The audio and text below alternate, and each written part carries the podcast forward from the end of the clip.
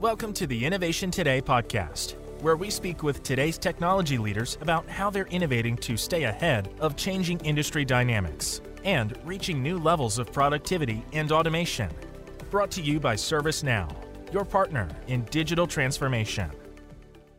Thank you for joining us today for another episode of the Innovation Today podcast. I'm your host, David Wilson, Global Area Vice President at ServiceNow. Today, we're excited to welcome Hunter Freeman, Senior Manager at Edgile. Welcome, Hunter. Thank you, David. Pleasure to be on. Today, we're going to dive into the topic of risk. But first, Hunter, why don't you tell us a little bit about yourself, your role, and why this topic is of importance right now?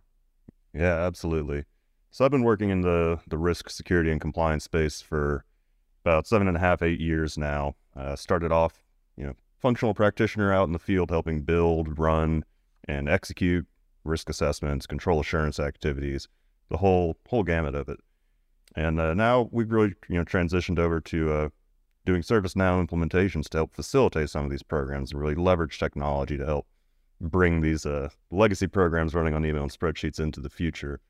And I think that's really, you know, one of the key things.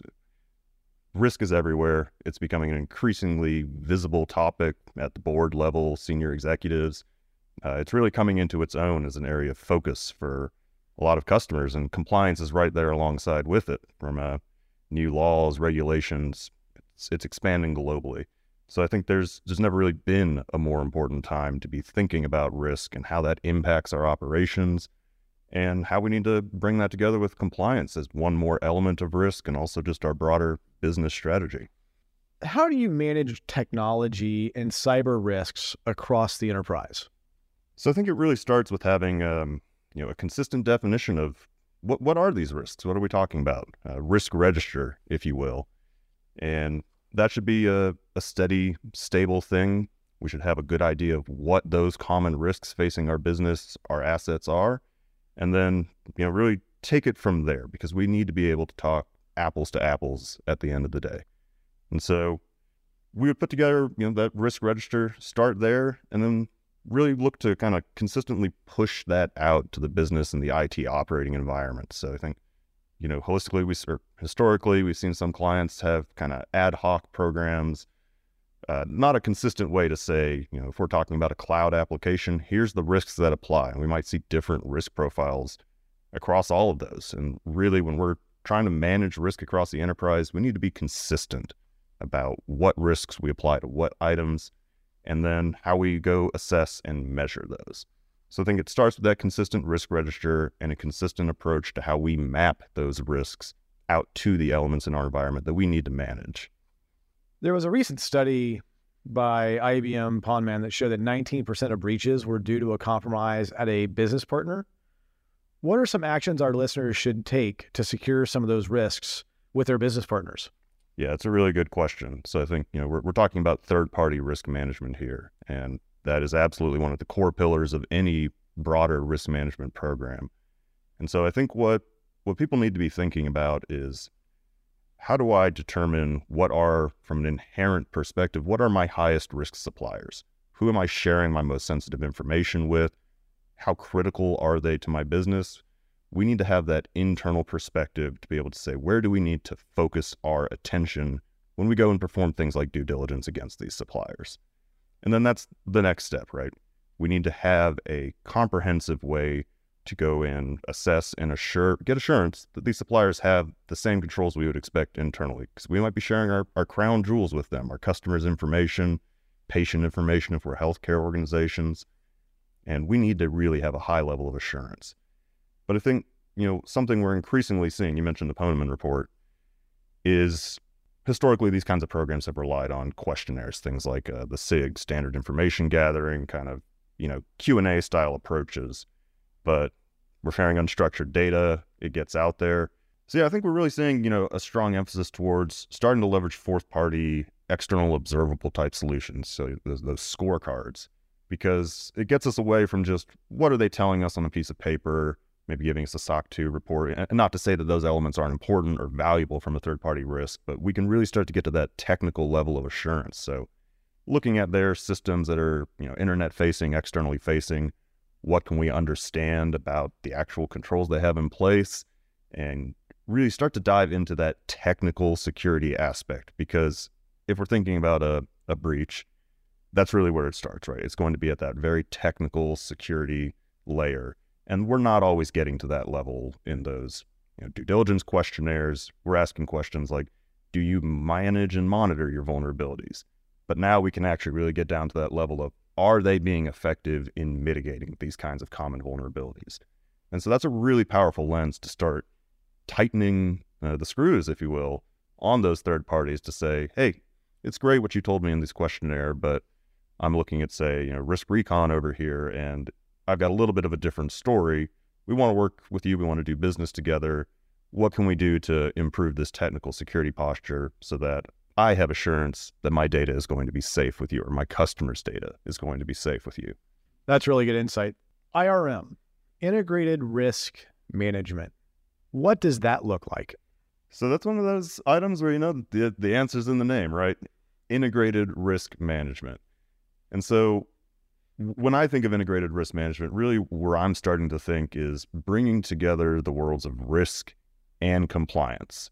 You know, I think in many organizations, these are separate but related functions, but historically they've been a little more siloed. We're operating in email, we're operating in spreadsheets, and all of that kind of hinders the free flow of information between those two functions. But when we start to integrate those together, we can start having conversations, not just about here's my risks and here's the controls that I'm going to go implement to mitigate those risks.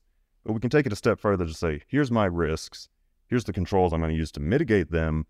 And also, these controls are going to serve my broader compliance objectives. So, whether that be HIPAA if I'm in healthcare, the FFIEC handbooks from a financial services perspective, we don't just want to implement controls to mitigate risk. We want to implement controls to mitigate risk and provide compliance assurance against whatever our legal or regulatory mandates may be, our internal policies and standards, or you know the frameworks. Uh, going back to our third-party risk conversation, maybe I have SOC 2 certifications I'm worried about to give to my business partners. So we want to make sure that you know we're really bringing those worlds together and getting the most value out of our control implementation, not just from a risk management perspective, but integrating it with compliance. And that's just one example, you know, when we talk about integrated risk management. I think there's there's many more layers to that, right? So bringing in that technical security component and really starting to be able to understand in more real time what are the things I'm doing with my vulnerability management program, my patching, my security monitoring, how is that actually actively impacting my risk profile in real time? So, you know, to, to use the buzzword, getting some of that continuous monitoring in place. Used to be I have to get a spreadsheet from the vulnerability manager and here's my open vulnerabilities over 30 days. And that's a lot of manual data processing. And it's hard for me to actually say, what does that mean for the risk of, say, you know, this piece of infrastructure, this application? But as we start to integrate these programs, we can look at that in real time, start using, you know, the power of systems like ServiceNow, where all that data is on one platform to actually automate some of that and make real time you know, information-based decision making. And that's kind of the holy grail of risk at the end of the day in my mind. How do we get actionable risk intelligence to drive management decision making where that data is fresh and reliable? And if it's being passed around an email, that data is going to be stale. There's human error.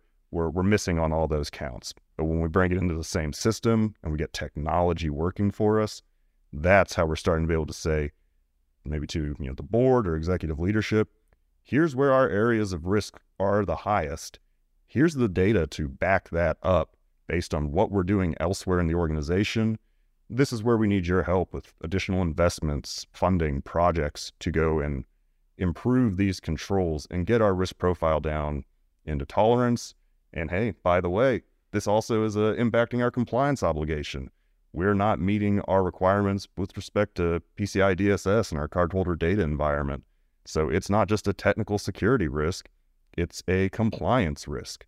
And that's a really powerful story that, you know, senior executives, management, they can actually connect to that. And if they want to go deeper, you can have that real time information to show them. Um, but we're becoming more proactive. And I think that's really the key. So if I could just summarize that real quick, you need a holistic approach. That's that's a great word to use. Holistic risk management, integrated risk and compliance management, all of those together. So, what is the key to success, and how can companies maximize the impact? I think really one of the keys to success when we're working with customers about you know, how do we integrate these programs, it starts with content, and that may seem a little you know a little simplistic perhaps, but we should have a solid foundation of here's our legal and regulatory mandates, the standards and frameworks we adhere to, and here's our risk register. And let's bring those together with a strong content foundation. So we can say, for my call it 250 odd risks, here's the common controls that I'm going to have in place to mitigate those. And here's how those controls tie back against our laws and mandates. And so let's get that content foundation because if we if we don't have the right content at the end of the day, you know, we can go and build the most beautiful program out there, implement these controls all over the place, but we're not going to have the linkages and the information to actually drive meaningful reporting out of that at the end of the day. How did that satisfy my PCI obligations? I implemented all these controls, but which ones were relevant to PCI or HIPAA or whatever it may be? So, getting that content, that's really the starting place. And when we work with customers, that'll be our first recommendation. Let's get your content, Let's use that to build a steady, consistent risk register. And let's use that to map it out to controls that tie back to your compliance obligations. And then that's what we're going to push out into that business and IT operating environment, being consistent about it, and use that to drive our actual risk assessment and control assurance. Got to set the foundation first. It's just like house. It's really, really insightful. Dare I ask, what is the risk if organizations don't go that route? Yeah. So the risk, if we don't have that strong foundation, is we're going to invest a lot of time, money, and you know effort in a program that may not ultimately be sustainable or actually able to answer the hard questions we're being asked. And I mean questions like your board wanting to know what are our highest areas of risk and how does that actually impact, say, the business strategy? We can't show them a, hundred thousand individual risks on systems. We need a content framework to actually roll that up into something that executive levels can digest and understand. So, a framework for those risks. It also means we need to be able to answer questions like how have I implemented controls in my cardholder data environment to support PCI DSS? We don't have those controls tied back to the actual mandates in a tick and tie fashion, we're going to struggle to produce a report that actually says, you know, here's where we have gaps, here's where we're compliant, here's where we need to be ready. So we don't want to go down that route only to find out that we can't actually produce the reporting we need to address these internal questions and these external questions. You know, I think another pain point a lot of clients have probably experienced is we've got multiple legal regulatory mandates that we need to adhere to. They're all auditing me or assessing me independently and separately. I can't have 16 different siloed compliance programs in my organization. That's inefficient. There's a lot of overlap. I'm going to get audit fatigue. I want to have a common control framework tied out to all those regulations so I can go assess once and satisfy many so that when my, say, you know, SOC 2 audit comes in, I can give them a tailored scoped report to say, here's how I'm covering the elements that I'm signing up to in this, uh, in my SOC 2. And then if the HIPAA auditor comes knocking or the FFIEC comes knocking, here's how I'm stacking up against what you care about, but I'm not having to go assess those independently. I assess the same set of controls to answer all those questions, and I'm just producing a tailored report for the audience. That's very intriguing, and, and thank you for those insights, Hunter. What should an intersection between IRM and VRM look like? Just to be clear, I think when we're talking about VRM here? Are we thinking uh, vendor risk management or vulnerability management? Vulnerability. Yeah. So I think that's one of the most exciting areas. We've talked a little bit about, you know, that technical control layer and vulnerability management is probably my favorite example of that. That's really where the rubber meets the road, right? So where we see clients being successful is again, when we can get these programs operating on a common solution like ServiceNow so that we can leverage and have all that data in one place. So, you know, I think successful intersections start to look like I have controls that I need to have in place from a vulnerability management perspective. That goes back to my my compliance management, my risk management. But now I can actually point continuous monitoring at what the vulnerability management program is doing. I can see that vulnerability data real time. I can have that tied back to say assets in my CMDB, which are the same assets I might be leveraging from a risk and compliance management perspective. That that common data model is so incredibly powerful.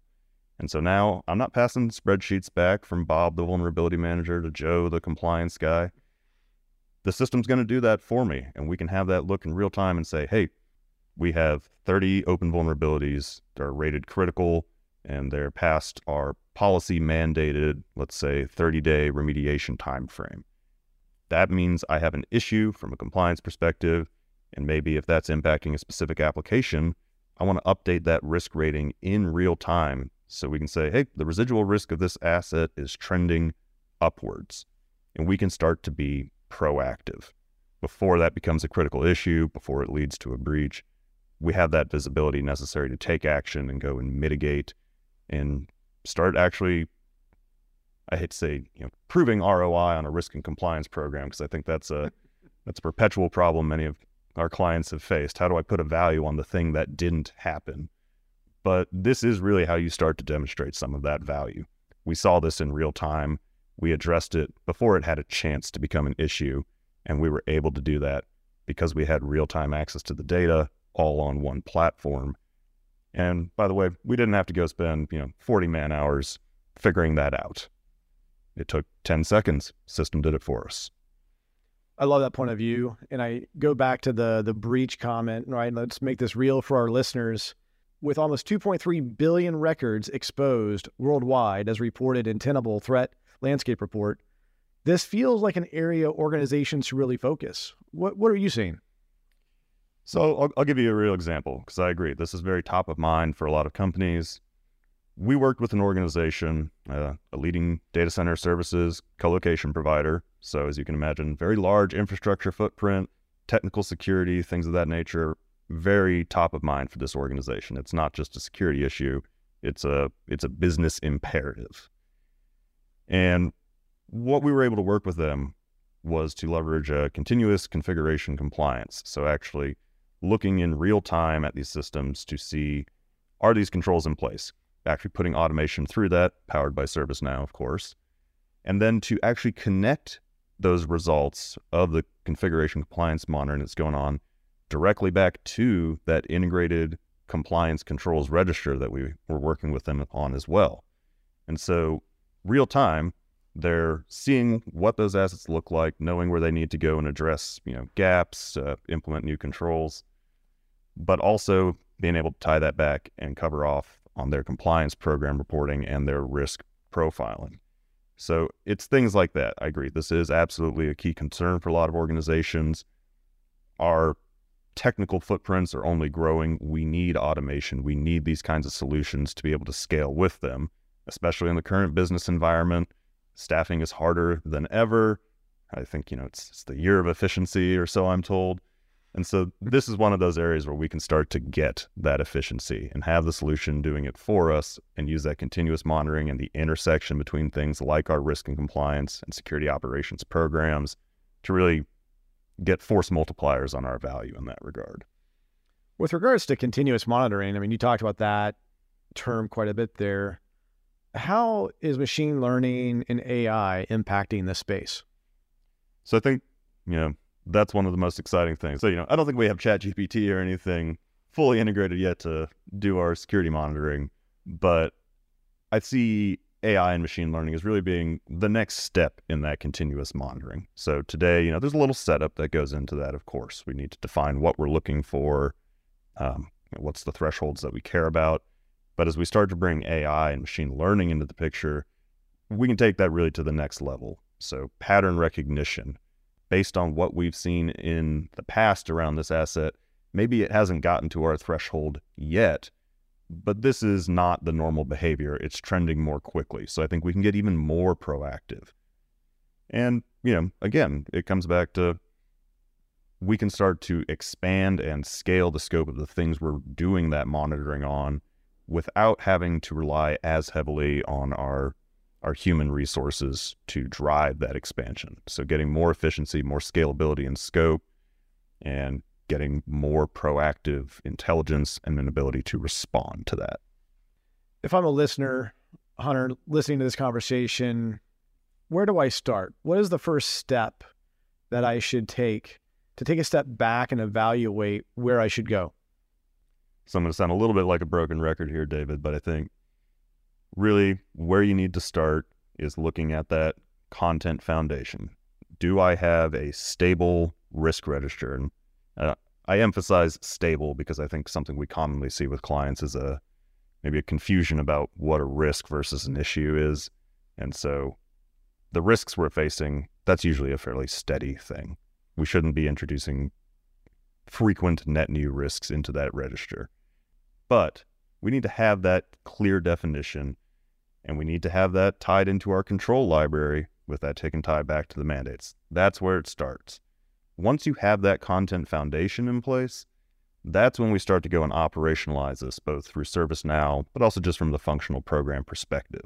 So our next step is let's take these risks and controls, let's define consistent profiles. So if we talk about a SaaS application or we talk about a data center facility or a change management process, we have a consistent picture of what risks and what related controls from our, our content, broadly speaking, what applies to that particular type of asset.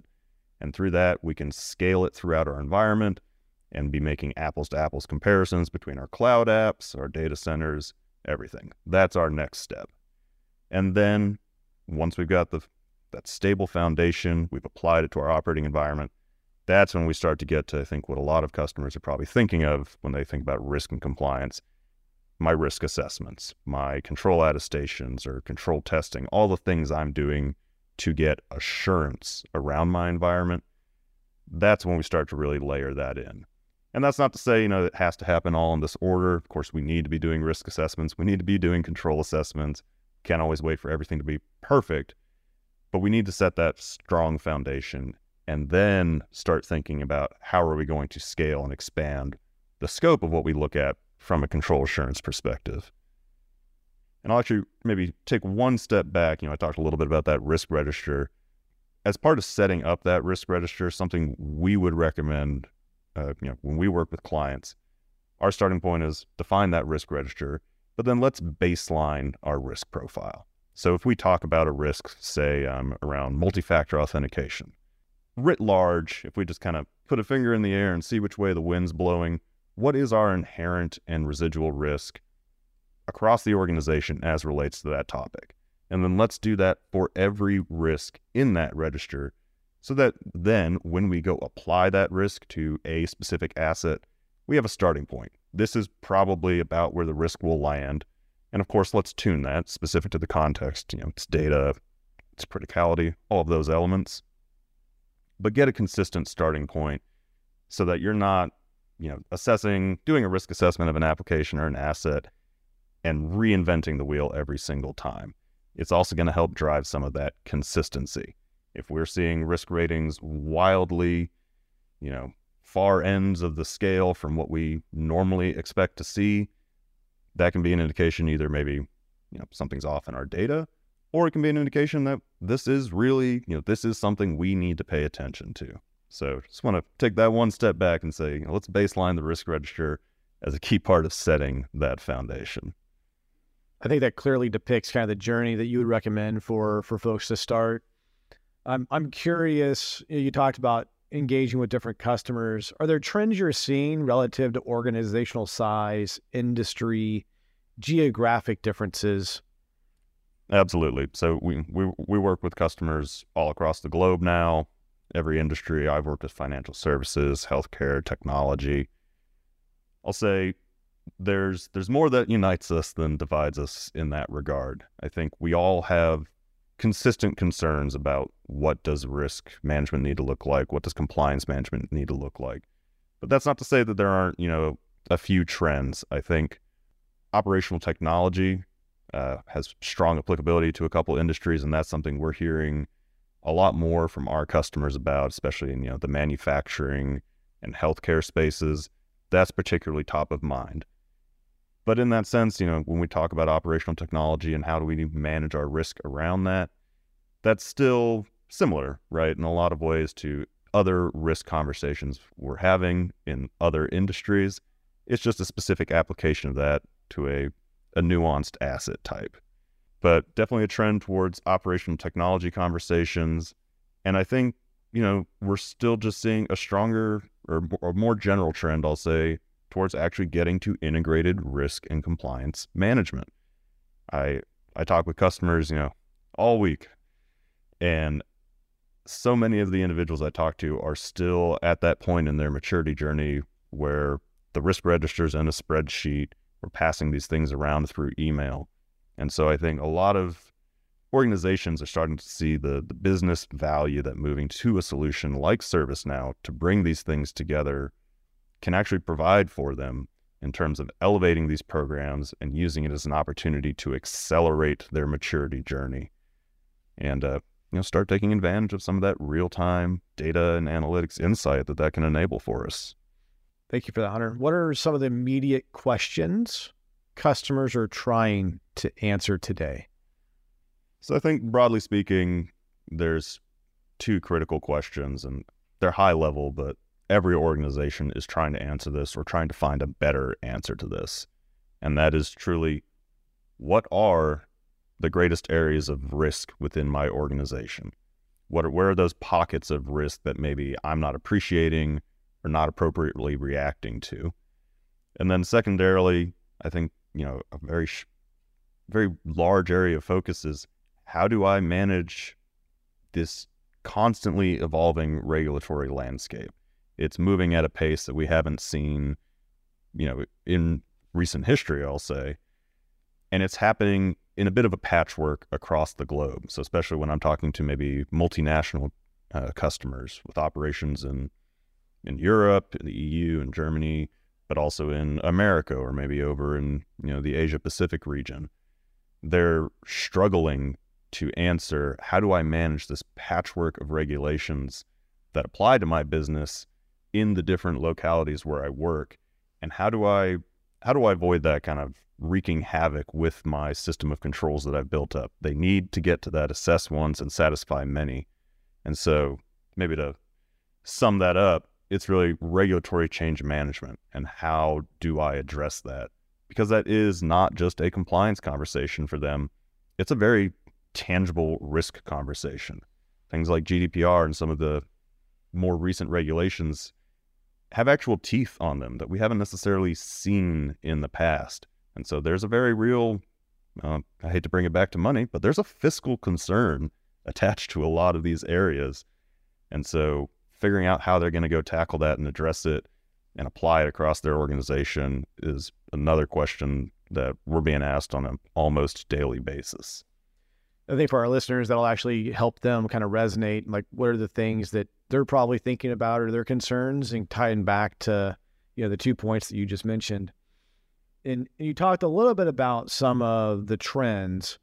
You know, for our listeners, what should they be following, or what should they be thinking about in terms of the future? Where where do you think we're going?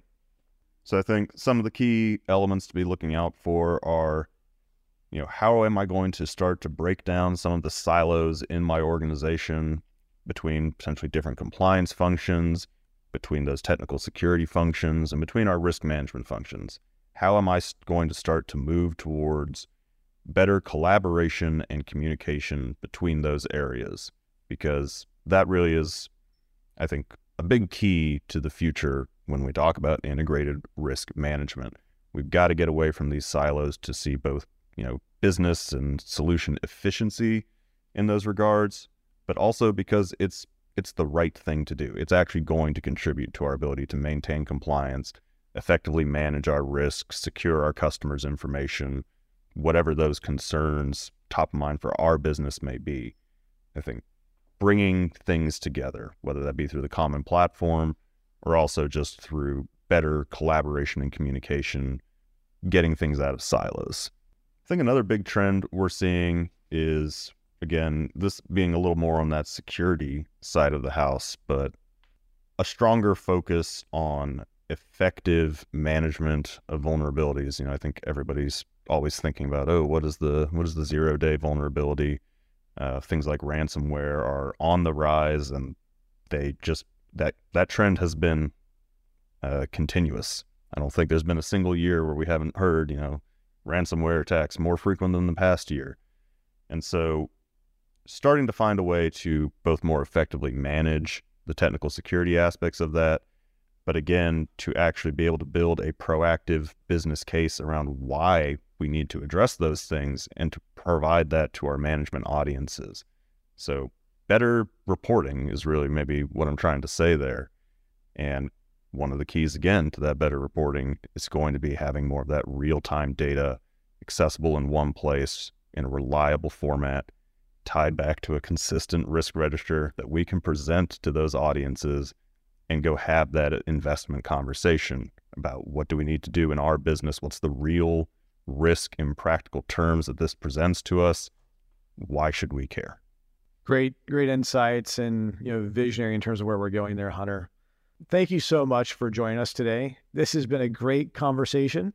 It's been a pleasure speaking with you, David. Thanks again for having us. And thank you, all our listeners. Please subscribe and share if you like what you heard today. And be sure to join us for our next episode.